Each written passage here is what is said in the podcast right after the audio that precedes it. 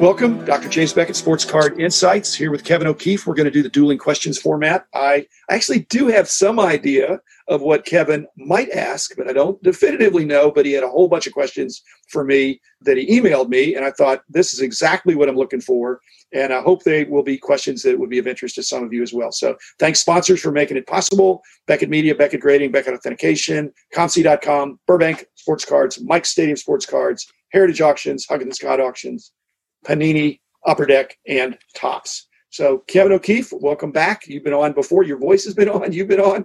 Your questions have been on. But this is an episode just dedicated to dueling questions. And I think anything's fair game.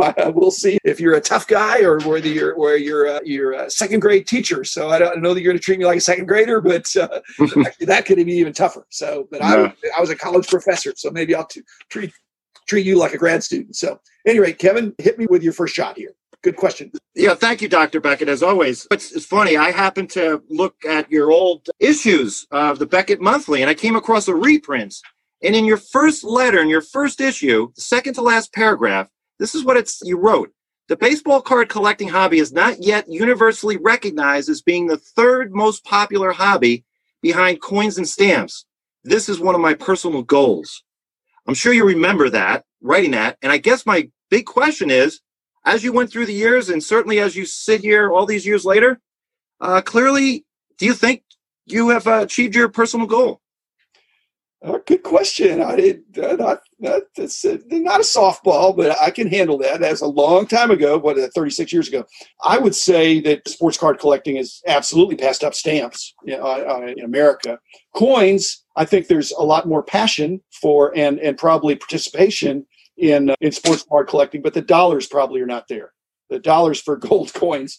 Although lately these hyper expensive cards, maybe we're catching up, but I wouldn't trade our industry for any. I think it's dynamic. You get to read the sports page, and what other hobby can say that? It's way better than fantasy sports, but similar, way better than sports gambling, and not as toxic. You get to your losers are not. I think largely we've made great progress on that. It's probably in the eye of the beholder, but I'm pleased, and I'm glad I was a small part of that. So, did you just a quick follow up? Were you thinking like right now? What were you thinking was the third, like most popular hobby? You must have had some ideas like, wow, we have to beat out this collectible or this. Oh, you mean what was fourth?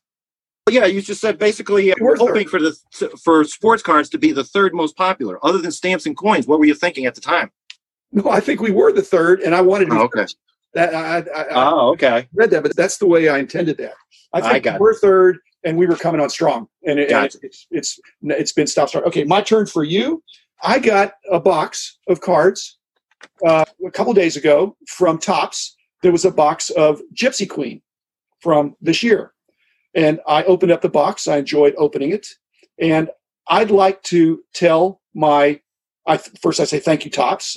They occasionally send me a box, just as Upper Deck does and Panini does. And I like to open them up and describe the experience, but describe it in a way that's audio rather than video. And it's not timely. It's not live, so I can't really show. So do you have any ideas of how I could represent Topps and fairly in terms of what that product is as a thank you for them sending me a box? Is there some innovative way that I can make it not boring, informative, and helpful? Yes, I think getting on your friend Rich Klein or some other collector to bat around ideas. But I think for the average collector and even someone like me that knows all the differences between Allen Ginter, Gypsy Queen, Finest, to talk about, and maybe even a Topps representative, talk about what is the market that you're after? How is this different than Finest? What is the niche that you're trying to reach? And obviously, you can describe it and the reason, the background. What is Gypsy Queen? How does that relate to baseball? I think a lot of collectors that listen to your podcast may not know a lot of these answers and clearly are confused about all the different products.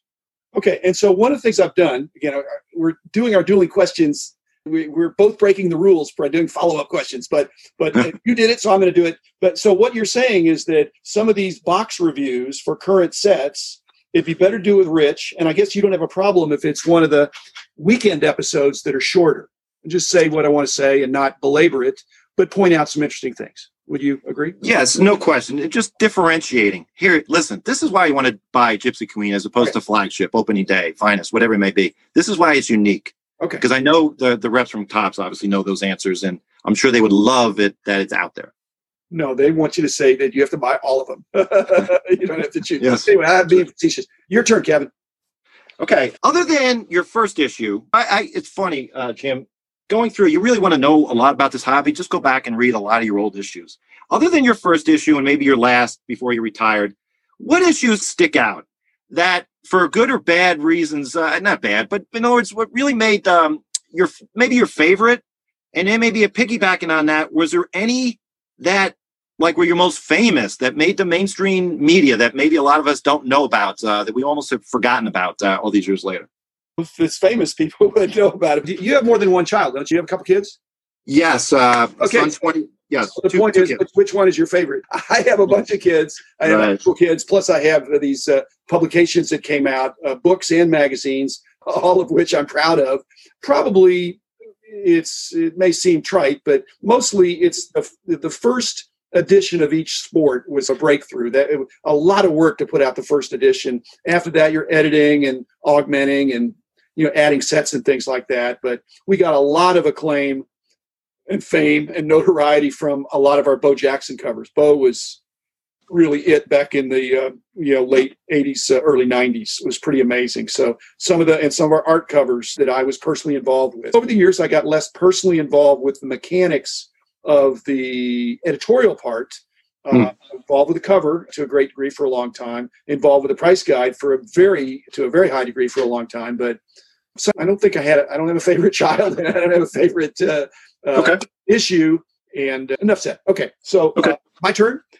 You're one of the guys, Kevin, that pushed back and had a thoughtful comment about my recurring comment and my back and forth with my awesome wife about my 1,000-issue goal. And so do you want to clarify, I can give you my statement, but this is my question to you. You had a different perspective on that than I was thinking. So could you share your perspective, and then I'll clarify? Yes, and I think that's I was probably so. My take, Jim, that I gave you feedback on is I'm a big podcast guy, and the fact that it's 15 minutes and the topics, everything I love about it. So the fact that I would hear often that you're doing 1,000, to me, what it was saying is, yeah, I'm going to do 1,000 and I'm done. Well, you're already 1/3 there. So basically, what you're telling me is your loyal audience, yeah, I'm hanging it up in a couple of years. So I know that you probably didn't mean it that way, because I clearly see it's a lot of work and we appreciate it. And my point was, if you are looking at hanging it up, so to speak, after 1,000, then make it easier on yourself and maybe only go 2 or 3 a week. We just don't know the future, obviously. So that was just it's something petty, but I gave you feedback because I know you wanted the pros and cons. I do appreciate that. And I do understand what you're saying.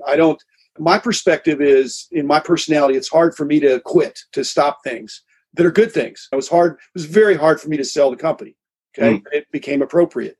But I'm just trying to give myself some level of permission that at some point, at 1,000, for example, that maybe I can step back and really be retired. I'm still enjoying it. I think I'm going to enjoy it for a long. If I hit the 1,000 and I'm going great guns and I've got great feedback and contributions from people like you, then this is fun. We're just talking on the phone, on Zoom actually, and sure, sharing hobby stories. So as long as I'm doing that, I may go longer, but I just am saying maybe I won't. So it also allows people to say, I want to make sure he covers. One of the things when I solicited, I said, what hasn't been covered? And I don't want to wait till episode 900, people say, oh, you didn't do this.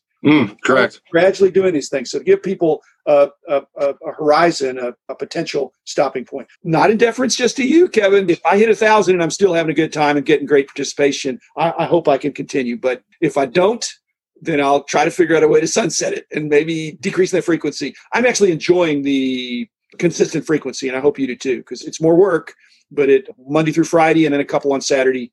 That's actually given me something to look forward to. And if I quit looking forward to it, I won't do it. But okay, that would be your turn now for another question. For your one of your episodes was, it's funny, it's not Krause Publications, it's Krause. I remember you saying it's Krause. So one of your episodes that I thought was fascinating was when you talked about Krause Publications. And those of you that don't know, back in the day, they put out a magazine called Baseball Cards, Tough Stuff. I also know that they were issuing that newspaper, Sports Collectors Digest. But my question is, you intentionally had your magazine in hobby shops, and your competitor, Krause, was on your pretty much every neighborhood newsstand. So it might, I know it's a big question, but what did you learn from them? They were your competitor. What did you learn from them that they were doing well that you picked up on? And clearly, were you ever thinking, you know what, maybe we should branch out of the hobby shops? And because obviously, you know, that was possibly an opportunity lost. Maybe I'm off base on that.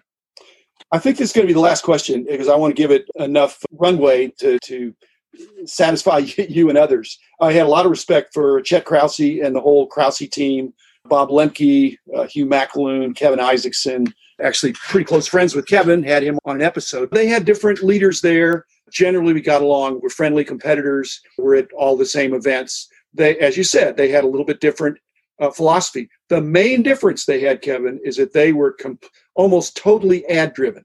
They started Baseball Cards Magazine, which then became Sports Cards Magazine. It was Bob Lemke's idea to make a splash on the national newsstand.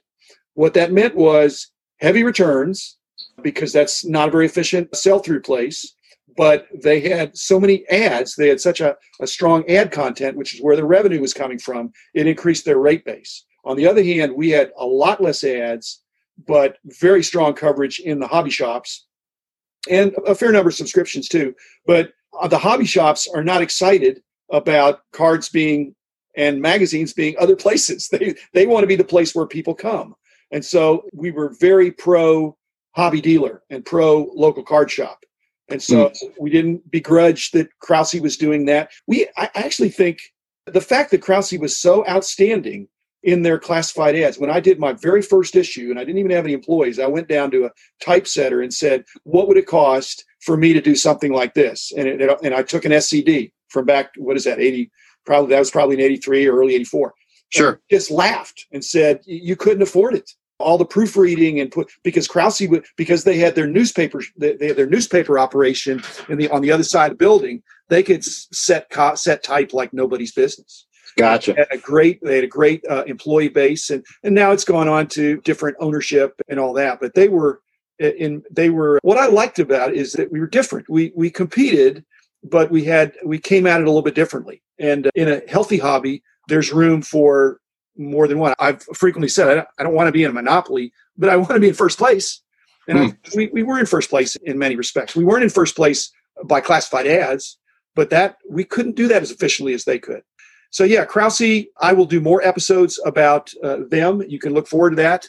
As you said, and just to end this up, you've been very helpful, Kevin, in some good suggestions. And I don't take offense that I think you like the episodes when I have Rich Klein and other people on better than it was just me. I like them better myself when I have you or somebody else on that can bat things back and forth.